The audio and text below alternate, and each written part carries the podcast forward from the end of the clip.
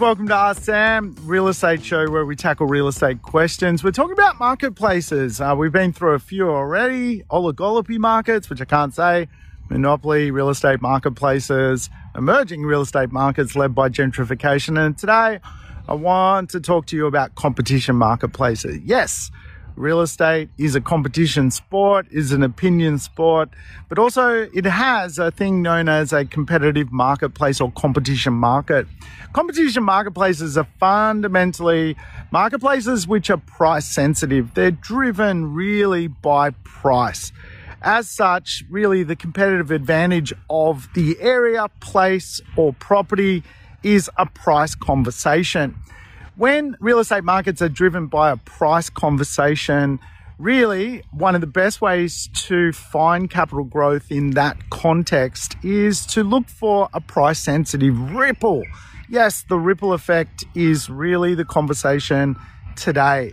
When we look for the ripple effect, there are a few ways to do it. Really, as cities continue to grow further and further and further afield, basically a suburbs value proposition changes. And quite often we just see people having to go to the next suburb, often known as next suburb theory.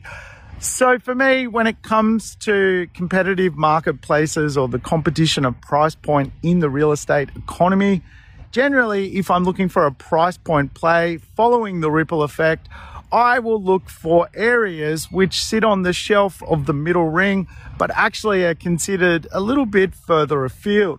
Why I like these places is they offer such a price sensitive advantage. Into the future, they will become part of the middle ring. When you think about it, our cities are stretching further and further and further afield. Today, to get to the edge of Sydney, you're about 70 kilometers when you're actually at the edge. What I like looking for is suburbs which really talk to the middle ring but are considered not part of the middle ring. Eventually, though, the ripple hits them and they are recognized as part of middle suburbia. And as such, they get this kind of price movement, which can be fantastic when it comes to growth.